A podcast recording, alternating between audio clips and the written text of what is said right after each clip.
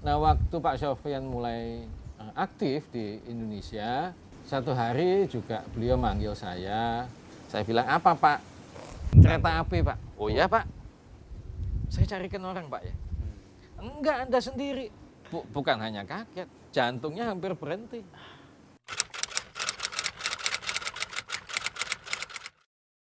Apa kabar Pak Jonan? Baik, Sehat Pak ya? sehat. Ini kacamata hitam nih gaya atau ada lagi sakit mata atau gimana Pak? Ya ini matanya yang sebelah kanan agak iritasi, jadi ya udah saya pakai kacamata Ah, hitam. tapi lebih keren Pak. Ah, terima kasih. Ya memang kalau aslinya sih mungkin jauh dari keren, jadi ya ada anu lah. Nuansa kacamata ini Ah, membantu lebih keren. Nuansa kacamata yang membantu lah. Wah ini Cece Mue Coffee, nih Pak. Mantap tapi nggak ada tulisannya. Apa-apa, Pak? Saya Anaknya pokoknya kalau sini pesannya long black selesai. Long black. The simplest one. Ya. Itu cerminan dari hidup Pak Jonan juga kayaknya. Sederhana. Ya wes lah, kan kopi ya kopi aja. Nggak campur usah gula, nggak campur susu, nggak usah lah. Hmm. Sehingga dia keluar rasanya. Iya. Sekarang ke mana-mana ya pakai sepatu yang nggak usah ada talinya, nggak usah ada kaos kakinya. Kan hari ini saya juga pakai sandal jepit. Gitu. Iya, simplest one. Iya.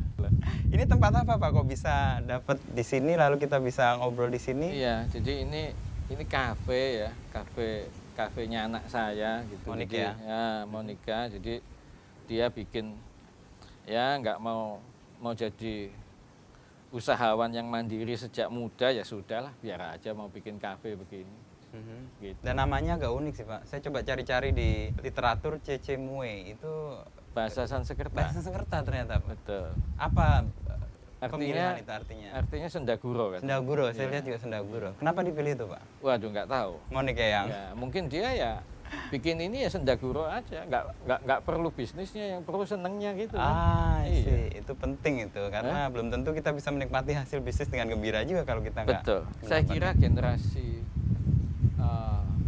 Y dan generasi Z itu lebih menikmati passion dalam hidupnya daripada ambisi yang menjadi sesuatu yang ya goal oriented ambition yang seperti Oh, generasi oke. saya, Mhm. generasi baby boomer. ya? X Mhm. atau baby boomer menurut saya.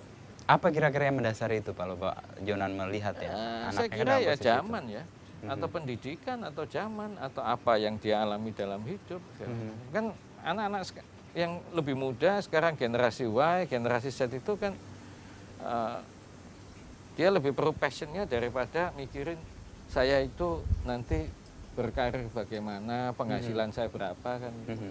Pak Jonan nggak mencemaskan itu? Oke, ini ini pertanyaan bagus. Apakah saya mencemaskan atau enggak? Pada awalnya saya mencemaskan, Oke. ya, karena saya akhirnya melihat saya berkaca pada diri saya. Setelah saya lihat zaman berubah dan memang generasinya beda, akhirnya saya nggak mencemaskan lagi, karena saya pikir setiap orang punya uh, cara hidup sendiri selama itu tidak melanggar etika dan tidak melanggar hukum, mestinya boleh aja. Oke. Saya tanya anak saya, dia bilang, loh kan bapak janji. Saya bisa melakukan apa saja dalam hidup saya selama tidak melanggar etika dan tidak melanggar hukum, and as long as I'm happy. Ah, sih. Gitu. Mhm. Ya udah, saya pikir ya, ya silahkan aja. Ya, Itu pijakan yang kemudian Pak Jonan tidak lagi mencemaskan apa Ya. yang dipilih anak. betul.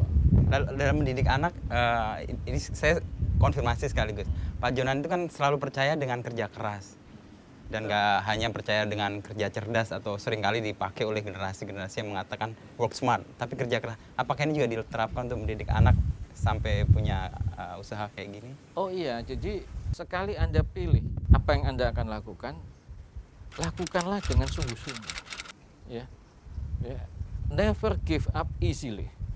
Ya, jangan nyerah secara mudah. Itu yang pengertian saya. Kerja keras. iya. Ah, Saya percaya orang-orang besar seperti Jack Ma, seperti Mark Zuckerberg, even seperti yang generasi lebih tua, itu juga kerjanya passionnya ada dan kerjanya sungguh-sungguh. Ya. Karena tidak mungkin me- membuat sebuah karya dalam bentuk apa pun itu hanya bekerja dengan cerdas saja nggak mungkin. Passionnya harus ada tapi yang yang harus mendasar itu kerjanya sungguh-sungguh itu. Kerja keras itu tercermin dari kesungguh-sungguhan itu. Pak. Tidak mudah menyerah dengan Betul. waktu yang singkat Iya. gitu. Dan itu tercermin juga tidak hanya di pendidikan ke anak sebenarnya, tapi Betul. dari karya kalau kita lihat eh, Pak Jonan dikenal publik secara umum kan ketika di KAI Pak Mm-mm. 2009. Ya. Itu saya nggak bisa membayangkan sih perubahannya menjadi seperti ini. Eh, apakah itu juga Pak Jonan terapkan soal kerja keras, kerja yang tanpa mudah menyerah? Kalau saya lihat kan persoalannya banyak banget tuh. Di mana titik Pak Jonan sampai punya keyakinan saya nggak akan menyerah di sini dan saya akan buktikan bahwa ini bisa berubah. Jadi begini, kalau di kereta api itu betul, ya. Kalau kerja cerdas aja, kalau saya lihat mungkin nggak bisa. Kenapa? Karena banyak pendahulu-pendahulu saya, ya baik langsung maupun tidak langsung itu jauh lebih cerdas dari saya, jauh Oke. lebih hebat menurut saya. Mhm. Mereka belajar tentang perkereta apian, mereka belajar tentang transportasi, mereka punya pendidikan yang formal eh, dan pengalaman yang sangat luar biasa di bidang transportasi. Tapi perubahan di kereta apinya itu nggak kerasa Oke. sampai kepada level masyarakat pengguna, Mhm. sampai kepada level kultur bertransportasi publik yang luar biasa, nggak kerasa. Gitu. Nah, akhirnya saya bilang, ya sudah, kalau gitu kita kerja keras, ya. kita kerja sungguh-sungguh, ya. dan menerapkan eh, ya sistem leadership saya yang satu yang paling penting itu tidak boleh pilih kasih, ya merit system. Saya bisa nggak suka dengan anda, tetapi kalau anda hebat, Profesional. profesional, ya okay. saya harus respect, saya harus promote, ya, harus dorong. Hmm. ya. Kan nggak suka ini pribadi. Personal, Kereta api ya. bukan punya saya. Oke. Nah, gitu kira-kira. Mhm. Jadi kegigihan itu ditemukan kan masalahnya banyak nih Pak. Betul. Sampai pada titik mana kemudian Pak Jonan yakin kegigihan ini akan bisa mengatasi begitu banyak persoalan. Oh gini, kalau pengalaman saya, saya nggak tahu pengalaman orang lain, tapi semua sama lah. Mhm. Tidak ada kegigihan yang dimulai dari sejak mulai bertugas atau memulai sesuatu kegiatan itu yang yakin bahwa hasilnya akan yang seperti kita impikan. Nggak ada yang berani ngomong. Mhm. Nggak ada, saya yakin. Ya. Ya, siapa pun, kalau itu namanya manusia, saya nggak yakin. Yang ada itu bukan mimpi. Yang ada itu kita mem- kita melakukan itu step by step. Oke. Nah, gitu ya. Step by step, as simple as possible, as easy as possible. Mhm. Karena ini kita memimpin orang banyak, puluhan ribu, Mhm. dan melayani jutaan orang. Oke. Pelanggan kereta api hari ini kira-kira sebelum COVID ya, Ya. itu mungkin 400 juta Sip. setahun. Ya. Mhm. ya. Nah, kita didiknya pelan-pelan. Mhm. Apa misalnya? Kita mulai dari bersihkan toilet di stasiun. Kok Anda itu di rute kereta api tapi targetnya itu ngurusin toilet? Loh, saya bilang. Loh kalau ngurusin toilet di stasiun aja nggak bisa, yang lain saya yakin nggak ada nggak nggak bisa. Oh ini this is the simplest one. Ini peradaban. Ya, ini peradaban. Jadi pijakan itu Pak ya. Nah, Ukuran juga ya. Betul. Nah, akhirnya saya bilang sama teman-teman, kepala stasiun, Mhm. atasnya lagi kepala daerah yang punya ruangan kerja pribadi, punya toilet di dalam ruang kerjanya, pimpinan, level pimpinan di kantor pusat kereta api termasuk saya, saya bilang gini, tiga bulan. Kalau semua toilet di stasiun nggak bisa beres, saya tutup semua Wow. toilet di ruang kerja Anda semua, termasuk ruang kerja saya. Kita pakai toilet umum. Hmm. Nggak mau tahu saya. Beres. Itu yang Bapak sebut tadi step by step mana yang akan Ah, ah. dihadapi lalu diselesaikan. Iya. Nah, saya bilang gini loh, caranya itu. Kita itu ngerjakan, betulkan hal kecil seminggu satu aja. Ya. Kalau terus menerus gigih dan Nah, tidak mudah menyerah. betul. Nah. We do, we improve one small thing every week. Wow. Nah, saya bilang setahun 54, Hmm, Persis. lima tahun. Kalau saya bilang waktu itu, saya punya lima tahun, paling kurang ada 200 Mhm. Perubahan. improvement. Masa kereta api nggak berubah? Orang tanya, Pak ini long term plan-nya gimana? Sudah gini, long, long term plan bikin RKAP segala macam. Kita cerita ya di rapat itu cerita, wah ini kita ke depan perbaikan. Saya bilang, ini hanya untuk memenuhi syarat administratif. If you nggak begitu. loh, kalau you nggak bisa betulkan hal kecil satu persatu, ini nggak akan tercapai. Ini cuma untuk bikin tesis aja. Buat apa? Satu-satu. Loh, akhirnya bisa. Ya, improve satu, satu, satu, satu. Pak Dahlan masuk sebagai Menteri BUMN. BUMN 2011 pertengahan. Saya dipanggil, saya tanya, kenapa KRL nggak dibetulkan? Nggak dibetulkan? Oh iya Pak, saya betulkan yang paling mudah dulu, kereta api jarak jauh. Saya harus melatih orang yang saya pimpin itu punya confident bahwa apa yang dia kerjakan itu berhasil. Berhasil. Ada success story. Ada success story. Kalau enggak, PD itu ya Pak. putus asa. Hmm. Kalau saya kasih yang paling sulit dulu, hancur di hatinya. Ah, dari success story itu memunculkan kepercayaan diri dari semua elemen Betul. di Pemimpin itu yang harus dibangun adalah membuat level of confidence organisasi yang dipimpin, orang-orang yang dipimpin itu punya level of confidence sekurangnya menyerupai. Yang pemimpin itu level punya level of confidence yang cukup. Ya, jadi kalau saya punya level of confidence segini, ya harapan saya anak buah saya separuh lah. Loh kalau dia nggak punya level of confidence sama sekali mau masa saya bisa ngerjain dua tangan saya itu seluruhnya? 750 stasiun 8000 lebih kilometer jalan rel dan sebagainya. Ribuan eh, toilet belasan ribu toilet dan sebagainya Ya, belum sistem operasi dan sebagainya, dan sebagainya. belum komersialnya nggak diusahakan kita tidak rugi dan sebagainya penghasilan pegawai harus dinaik ya we improve one by one sampai kadang-kadang sering kali waktu itu satu hari minggu ini targetnya apa kita menghemat kertas Oke. Nah, fotokopi bolak-balik Mhm. Itu diterapkan kertas bekas semua. Hmm. Proses procurement pengadaan kita beli apa yang kita butuh bukan kita beli apa yang kita ingin Nah, satu-satu dibetulin ya mesti sabar Nah, kesabaran itu yang membutuhkan kegigihan, Pak ya. persis makanya saya bilang pengertian kerja keras itu bukan kerja 16 jam sehari ya syukur Hmm. kalau bisa tapi yang penting itu passionnya ada sabarnya ada kesungguhannya ada Dan itu terlihat di anak tidak buah. ah, ah, tidak mudah menyerah kalau ini tidak dirubah kulturnya saya sudah pergi dari kereta api ini tahun ketujuh. Bubar kereta api ya kan? Wong saya ya orang bilang kan bapak selesai kereta api menteri perhubungan nggak ada yang berani masih loh setelah itu saya diberhentikan. Terus ditugaskan lagi sebagai menteri SDM sekarang udah pensiun tetap jalan kan kereta Oke. api Jadi level confidence-nya tadi dibangun dari kereta jarak jauh yang memunculkan yang lebih mudah kan? ya. Habis itu hal-hal yang sulit. Iya. Ini hal yang sulit lain, Pak ini. Ya Pak Jonan kan di kereta api legasinya sampai sekarang orang dirasakan. Waktu di Menteri Perhubungan, kenapa bis itu nggak bisa terjadi, Pak ya? Ada masalah yang lebih rumit atau bagaimana? enggak sih Mhm.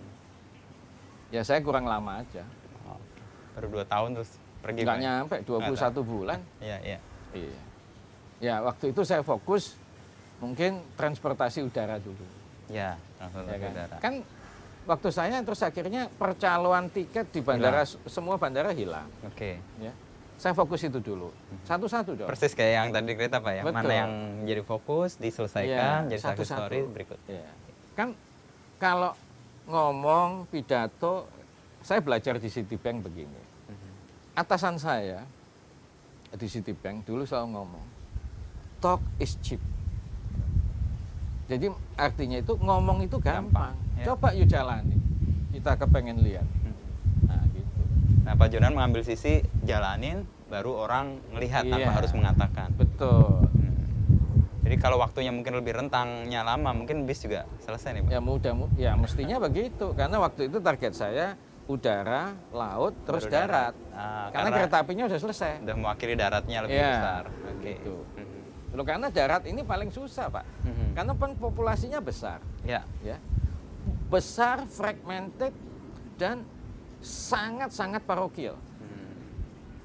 Beda kawasan, beda, Oh, beda. wilayah, ya. Stasiun di Cicahem dengan stasiun di Pulau Gadung beda kulturnya. Mhm, mhm. Terus stasiun di Wonokromo Surabaya beda lagi. Stasiun di Palembang beda, lagi. Ya ini mesti dibenahi. Mhm. Atau terminal, lah, terminal bis lah. Iya, beda. Kultur yang hadir di situ Iya. berbeda. Artinya Pak Jonan melihat bis itu permasalahannya lebih berat, makanya ada Yang hal yang harus terakhir. diselesaikan ditaruh di Ya, terakhir. Setelah success story banyak Betul. dan level confidence-nya Iya. tinggi. Soal keteladanan, Pak. Pak Jonan kan sering menyebut tadi talk is cheap dan Hmm. memang kalau lo bisa ngomong begitu, lo tunjukin deh. Gitu. Ah, saya ingin bertanya, kalau Pak Jonan sendiri punya tokoh yang jadi panutan nggak teladan? Uh, inspiring ya. Ya, inspiring lah. Ya. Inspiring figures itu yang saya lihat pertama itu Napoleon Bonaparte. Ya, Ini kan orang hebat sekali. Ya, ya. Apa pun lah. Ada jejak sejarah ya jejak sejarahnya Tercatat, ya. ya. terus saya lihat lagi itu eh, apa Gandhi Gandhi, Pak. Ya. ya. Mahatma Gandhi Iya, ya. Mahatma Gandhi. lalu saya lihat lagi itu adalah eh, Nelson Mandela Nelson Mandela. Ya. Nelson Mandela itu memberikan inspirasi saya itu bagaimana mengatur rekonsiliasi Ah, sih. Ya. Mhm. forget about the past and we move forward Mhm. if you don't forget of the, of the past you With cannot move forward ya. easily Mhm. ya. kan kayak mobil kaca spion itu kecil Ya. kaca depannya lebar lah kalau you balik Nggak jalan-jalan. jalan mobil ini Ah. Gitu nah itu saya terapkan dalam pekerjaan saya Hmm. Loh kalau mau wah ini diurus gini ini salahnya wah nggak selesai selesai Nggak maju-maju. nggak maju maju jadi purpose-nya sendiri itu akhirnya ego Bukan apa yang mau dicapai. iya bersama. bukan apa yang mau dicapai terus setelah itu yang terakhir mungkin Ibu Teresa dari Calcutta Teresa ya saya tahu. Wah, kan beliau bilang kalau nggak bisa ngasih makan banyak orang dalam hidup anda kasih makan sekurangnya satu orang aja wah itu sih luar biasa Itu persis yang dilakukan Pak Jonan akhir-akhir ini karena pandemi ya, membagi. Ya, kan pandemi saya sharing. Pak Jonan sadar nggak itu memberi inspirasi oleh eh, memberi inspirasi banyak orang? Eh, saya nggak sadar tapi sebenarnya saya berharap itu bukan Tertular. inspirasi iya Ah, dan itu sebenarnya tertular Pak. ditiru Ya. Ada pertemuan dari keempat tokoh itu yang membuat itu jadi inspirasi nggak Pak? Nilainya itu adalah kemanusiaan humanity menurut saya Yang Nelson Mandela saya tertarik Pak dengan pernyataan bahwa oke kita punya masalah di masa lalu, kita punya persoalan yang belum selesai, Hmm. tapi kita nggak harus berhenti di situ terus, kita harus melihat ke depan. Iya. Itu persis yang kalau saya tadi eh, melihat Pak Jonan melihat persoalan-persoalan itu kan juga nggak melihat ke belakang. Persoalan hari ini kita selesaikan untuk apa? Ke depan kita tata lebih lanjut. Kalau dalam spiritualitas itu kayak carpe diem gitu ya Pak. Uh, Betul. Seize the day, Betul. menikmati apa yang sekarang hari ini kita ada dan kita rasakan. Iya, itu juga betul. Pak menjadi dasar. ya karena besok belum tentu kita hidup kan Persis. ya Mhm. masa masa orang tahu Iya Pak. Ya. Itu yang nggak mungkin diketahui siapa pun. nggak ada pak Hanya orang berharap tapi kan. ya orang berharap Mhm. ya berasumsi mungkin Mhm. ya berasumsi besok saya masih hidup itu yang membuat Pak Jonan juga nggak terlihat terlalu cemas atau kayaknya he, isi going dan happy aja kayak hidup atau itu kuncinya? Ya. Kayak nggak ada persoalan gitu Pak Jonan. Saya merasa saya sudah melakukan semaksimal yang saya bisa. Saya tahu itu jauh dari sempurna but that's the best I can deliver. That's it. Kalau itu dinilai jelek dinilai tidak betul ya sudah. Ya sudah kalau baik ya Ya, disyukuri silahkan iya. itu persis sikap Bapak ketika menerima bintang Mahaputra Utama kemarin Pak ya? Kenapa itu? Ya ini apresiasi yang saya sendiri nggak mengharapkan kalau saya membaca dari Betul. Instagram yang Iya, Pak Jonan. betul. Mendapati kabar itu respon Pak Jonan sendiri gimana? Responnya saya mendapat kabar itu di WA ajudan saya. Eh, ini WA dari sekretariat militer presiden namanya Ibu Febi. Saya nggak tahu Febi siapa namanya. Saya baca saya lagi nongkrong ini di kafe ini di bawah ngobrol sama temen. Saya baca uh ya udah nanti aja habis ngobrol diurus. B malah malah agak anu ya malah agak stres ya. Karena? Waktu menerima itu sebenarnya agak nervous. Oke. Karena saya melihat loh masa saya pantas gitu. Mhm. Gitu aja sih. Dan posisi itu yang membuat ya artinya tadi Pak Jonan apa yang sudah saya lakukan diapresiasi ya silahkan tapi saya sendiri tidak mengklaim itu sebagai Iya, capaian. ya ini saya kira ya kepercayaan besar dari negara, ya apresiasi juga dari Bapak Presiden gitu ya. Ya saya terima kasih, terima kasih sekali. Gitu, ya. Gitu. Dalam posisi negara nih Pak Jonan kan jadi menteri waktu dikenal publik memang ketika di kereta api di Bahana sebenarnya tapi publik waktu itu belum banyak kereta api mengenal. lah. kereta api Pak Sofian. Jalil. Ya sampai sekarang di mana-mana orang Nah, iya. naik kereta api gitu ya. Dan perombakan itu Pak Jonan lakukan tanpa ada kalau bahasanya itu gaduh gitu. Nggak kedumbrengan ke mana-mana. Karena kita melihat ada tokoh-tokoh yang melakukan perubahan tapi terus ribut segala macam. Nggak tertarik ke politik Pak. Karena politik kayaknya senang dengan orang-orang kayak gitu Pak. Bikin perubahan tapi nggak bikin suasana kacau balau atau heboh Eh, saya selalu percaya bahwa kalau mau kerja itu ya kerja aja. Hmm. Nanti hasilnya itu yang akan menjadi heboh sendiri. oke Ya, saya kerjanya nggak perlu heboh saya. kira. Mhm.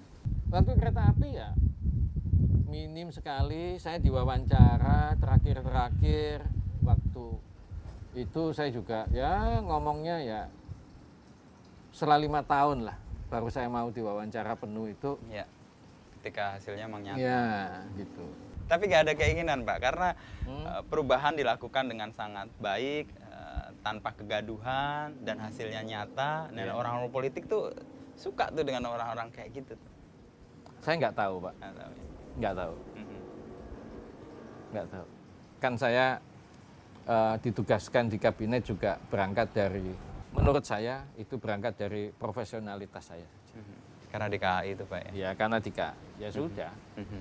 dan kepercayaan itu diterima dan ditunjukkan tapi relasi dengan Pak Sofian itu sebenarnya relasi apa sih Pak Pak Sofian siapa? Sofian Jalil Oke. karena awal-awal kan nggak ada orang yang melihat tuh tiba-tiba kok didudukan nih Pak Jonan di sini pasti kan dia punya sense atau punya hubungan yang lebih oke Pak Sofian adalah orang yang bersekolah di sekolah yang sama dengan saya waktu di Amerika. Oke. Walaupun generasinya beda. Hmm. Beliau Kampusnya 10 sama?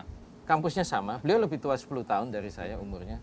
Nah, waktu Pak Sofian mulai eh, aktif di Indonesia, setelah itu beliau diangkat sebagai menteri. Saya selesai di Bahana 2006, saya kembali lagi ke Citibank.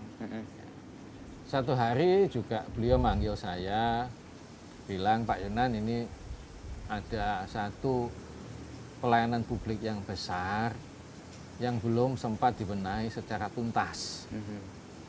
Saya bilang apa Pak? Saya pikir sih apa bank pemerintah kayak, um saya Citibanker ya kan. Iya, iya backgroundnya ya. Kereta api Pak. Oh iya Pak.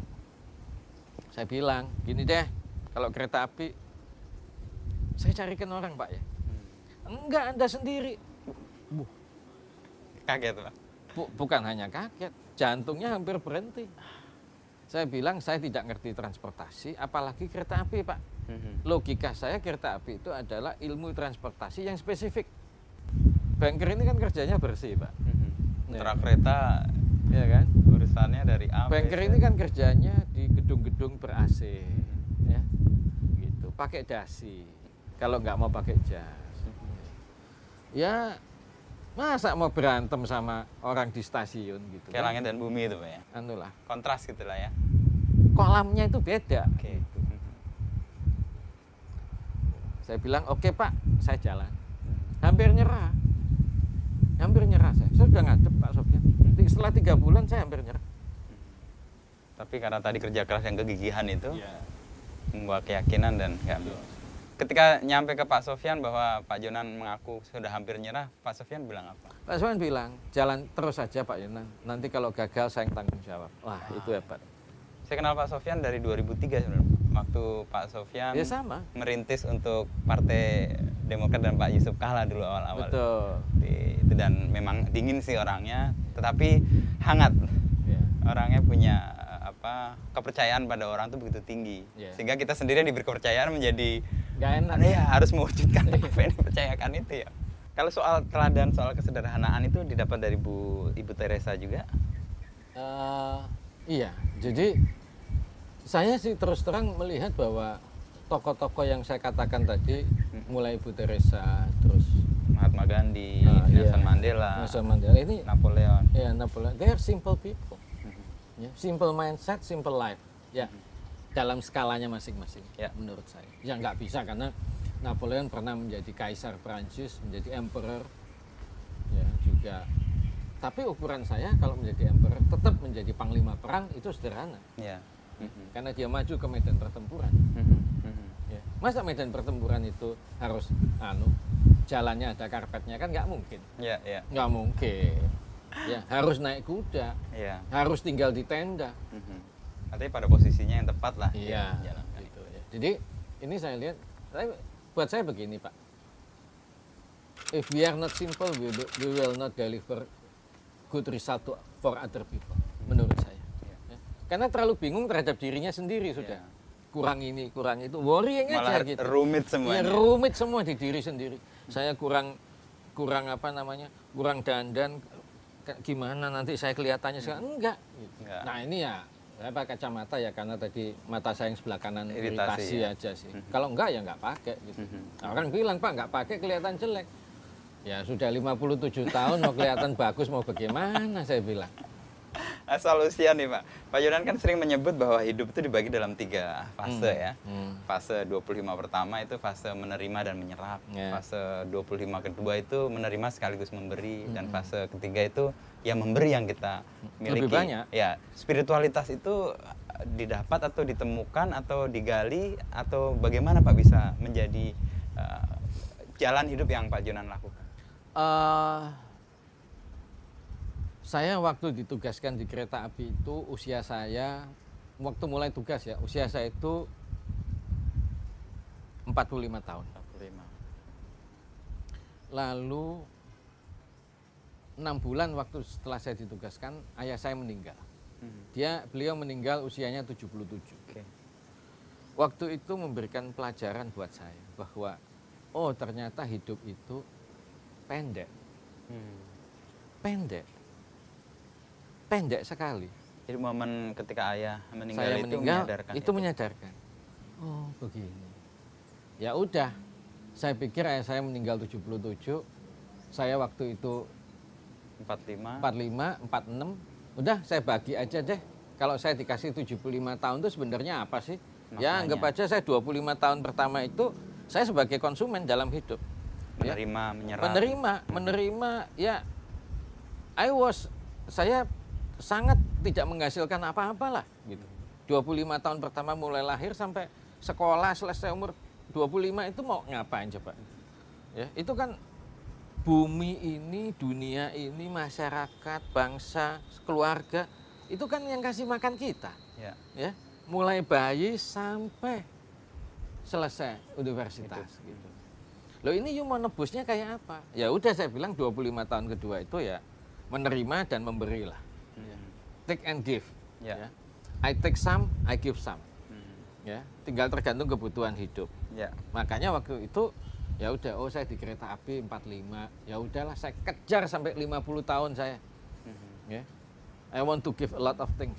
Mhm. Ya, so much thing I can do untuk kasih kepada orang lain yang membesarkan saya masyarakat Loh, saya ini besar karena ungkapan terima kasih sebenarnya Eh, itu Pak ya persis ya gitu nah setelah itu makanya saya bilang ya sudah kalau 25 tahun ketiga mulai 51 sampai nanti saya selesai ya saya asumsi 75 lah ya kita bagi tiga. Kalau di atas 75 itu bonus besar ya.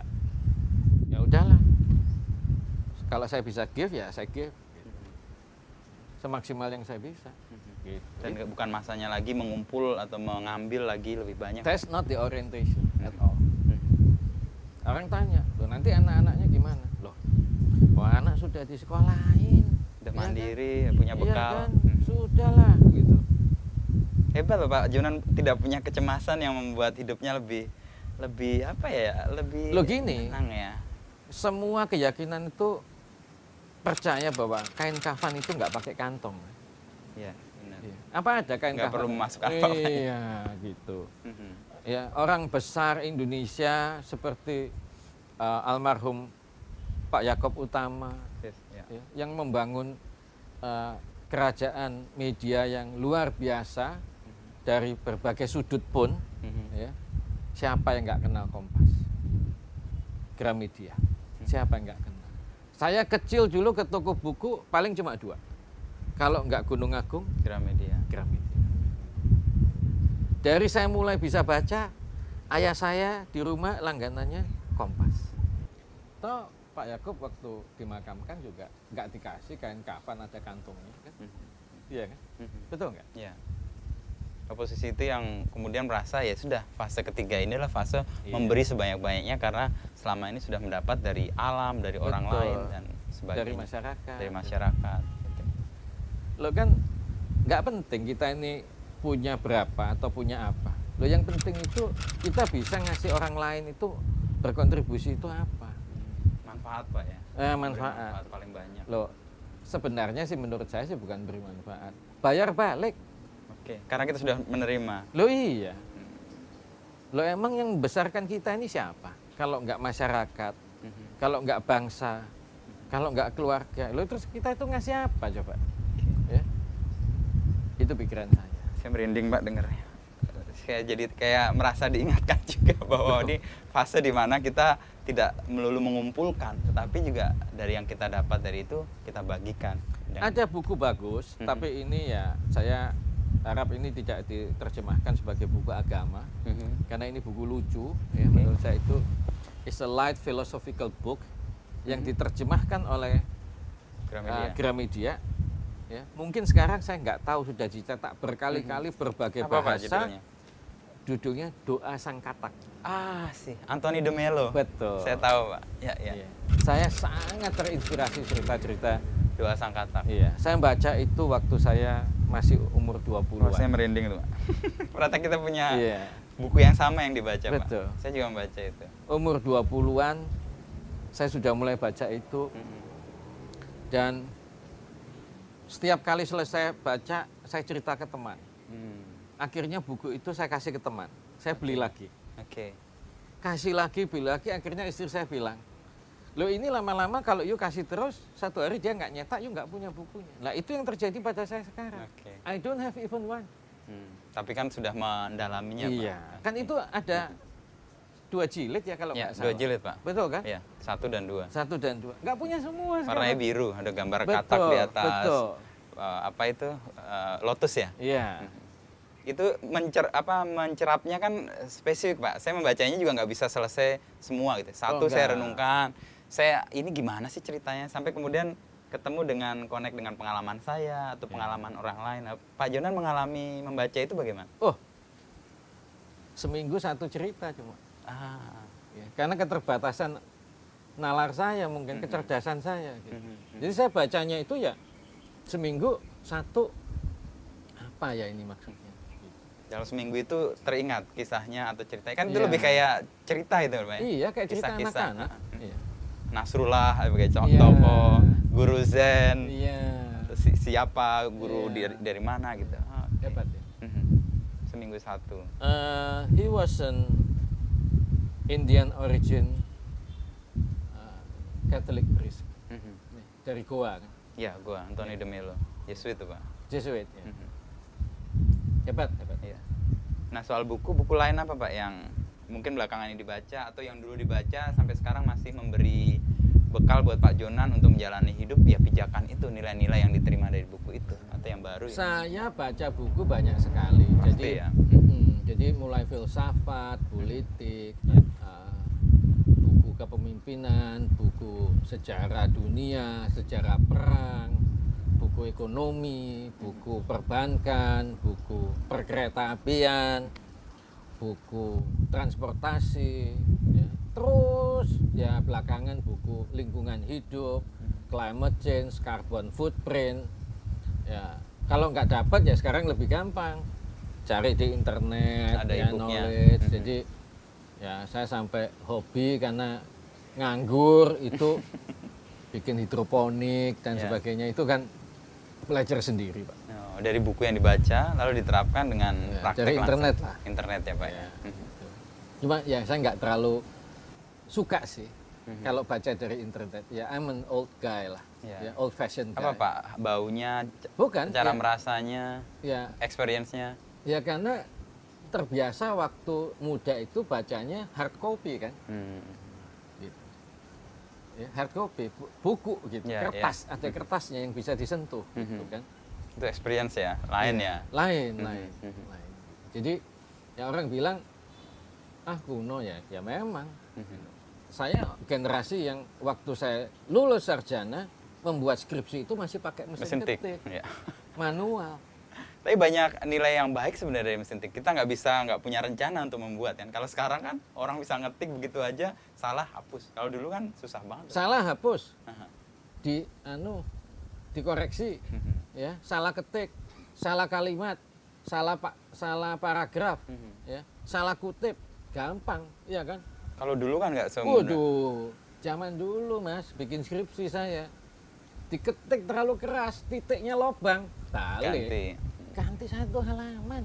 Mhm. Diperiksakan ke dosen, dicoret satu halaman begini. Ganti dari depan, karena halamannya nggak urut. Ya ampun. Nilai apa yang dipelajari dari itu Pak? Yang sekarang mungkin nggak ditemukan. Soal perencanaan kah? Atau soal kehati-hatian kah? Atau soal konsep sebelum kita melakukan sesuatu? Kerja sungguh-sungguh. Kerja sungguh-sungguh. Balik lagi tadi Pak ya, kerja Iya. sungguh-sungguh.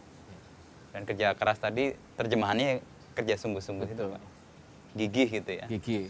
Kan Nggak mudah menyerah. saya selalu ngomong sama teman-teman saya, anak saya. Hidup itu tidak mungkin siang terus nggak ada malamnya. Oke. Orang juga nggak kuat hidup siang terus nggak ada Iya, malam. iya. Ya wes itu. Ya harus dijalani. Mhm. Ini ngomongnya gampang, jalaninya susah. Eh, satu yang tertarik saya di ini Pak di Instagram Pak Jonan kan ak- aktif ya. Nggak, Di- nggak, nggak aktif ya, sekali. Artinya feed saya mungkin karena algoritma memungkinkan kita bertemu Pak. Saya hampir Betul. selalu dapat update dari Pak Jonan. Satu kali saya lihat Pak Jonan itu buku-buku yang ditumpuk itu salah satu Monokel. Nah ini saya pengen dapatnya karena bacaan saya juga ternyata. Iya. Nah, Saya agak terkaget waktu wah Pak Jonan baca buku ini keren banget nih pasti. Nah, Pak Jonan bisa cerita kenapa sampai ketemu buku itu dan kemudian jadi bacaan ya. Iya. Eh, yang memperkenalkan jurnal atau apa yang sebutnya ya, majalah atau apa buku lah, yang judul yang eh, yang dikasih title monocle itu saya dikasih oleh pertama kali itu oleh anak saya Oke. Nah. Waktu kuliah atau waktu dia sekolah ya persis. dia bilang Pak baca ini loh mengikuti zaman oke Persis. saya baca Ya. dan saya baca sungguh-sungguh gitu Anak Oh. kuliah di mana dulu, Pak? Hah? Kuliahnya di Eh, anak saya yang pertama sekolah di Penn State Penn State. eh, eh, di Amerika terus dia sekolah juga di Ceko sekolah arsitek Mhm. di Praha yang kedua anak saya sekolahnya di di Inggris ya Inggris. Nah. Ini yang ngasih buku yang anak pertama atau kedua? Eh, anak pertama Pertama. Iya. Monica yang ngelola Iya, Cece yang ngelola ini. ini, iya. Oke. Eh, Tahu lah, kemudian tahu monokel. Oh, Tahun iya. berapa itu, Pak? Boleh tahu? eh, mungkin lima tahun lalu Lima tahun gitu. lalu. Oke, ya. Masa-masa monokel lagi Mulai naik. dikenal orang. Iya gitu. Dan saya juga ingat di tahun itu sih sebenarnya. Iya kan. Mhm. Jadi ya sekarang sih ya eh, sebenarnya kalau orang sudah 50 lebih 60 gitu ya ya saya berusaha sih I try to catch up with the di era lah ya. Mhm. Saya berusaha mengejar zaman yang terus berubah Mhm. ya. Dengan Tapi mengupdate tadi itu, Pak. ya? dengan mengupdate tapi saya harus juga sadar makin lama ini if kalau saya berkompetisi dalam ukurannya speed kecepatan pasti Mhm. kalah saya Ya, ya.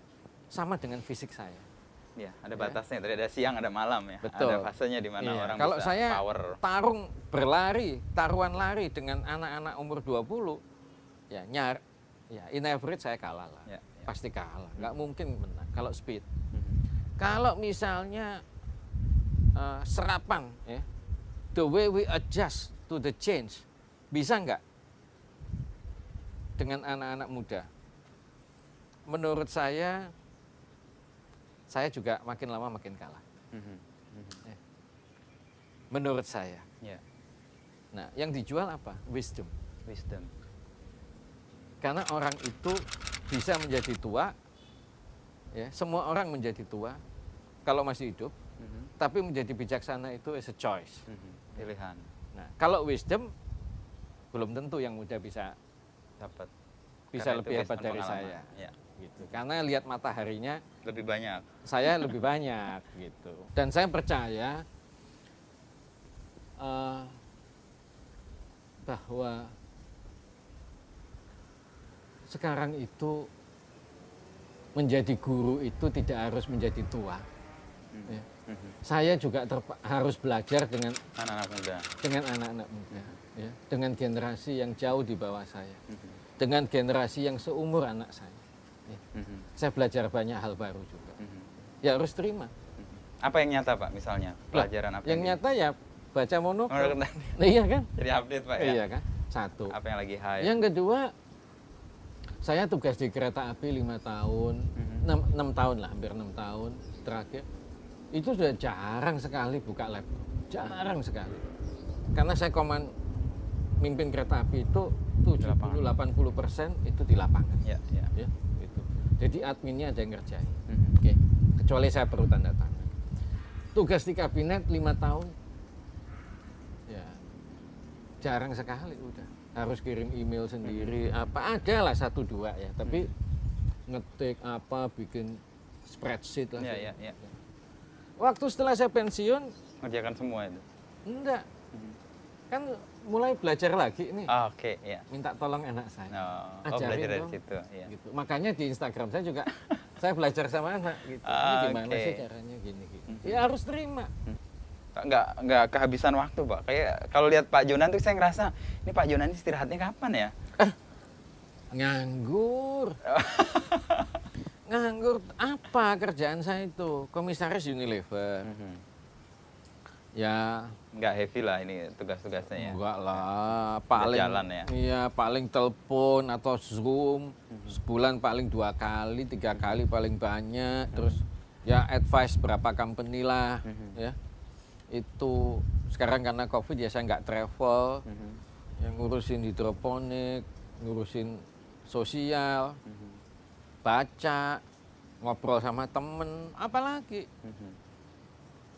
dan ruang untuk itu sekarang luas ya Pak ya? Iya. Mhm. dan banyak dipakai untuk hal-hal yang dianggap yang memberi manfaat dan tadi membagi lebih banyak ke orang lain Iya, ya ginilah.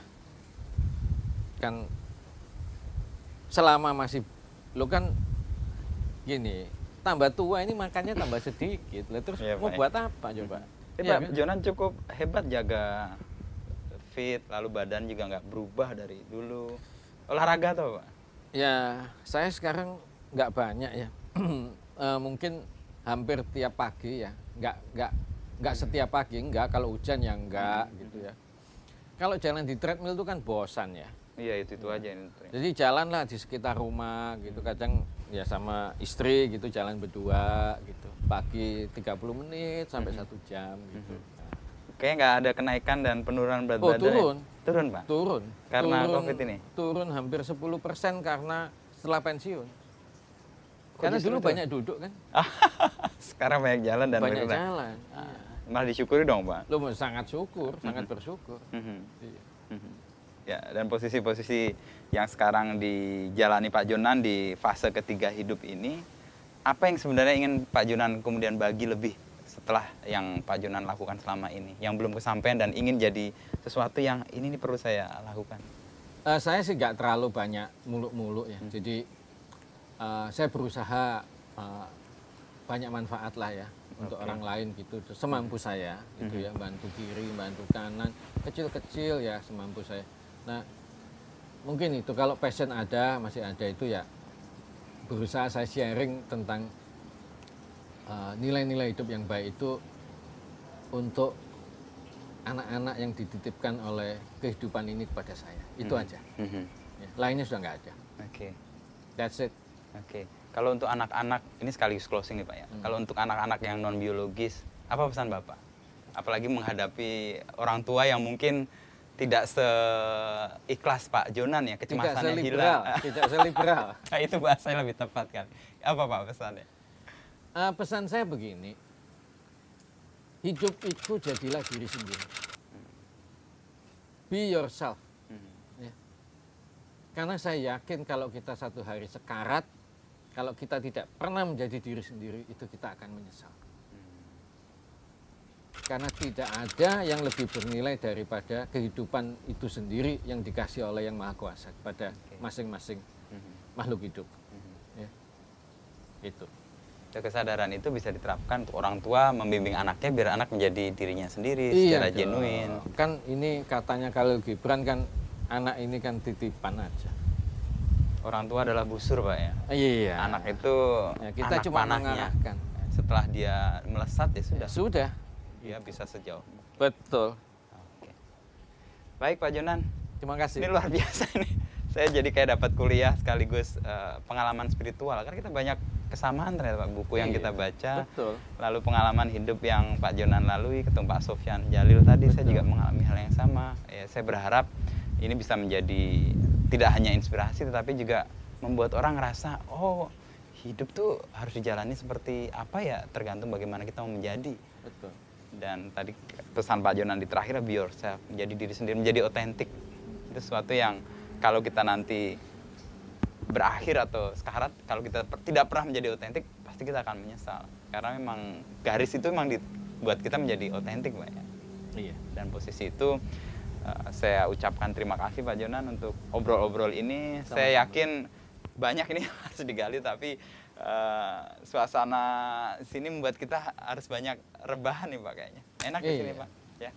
Loh, ya mumpung masih bisa santai kan? Mhm.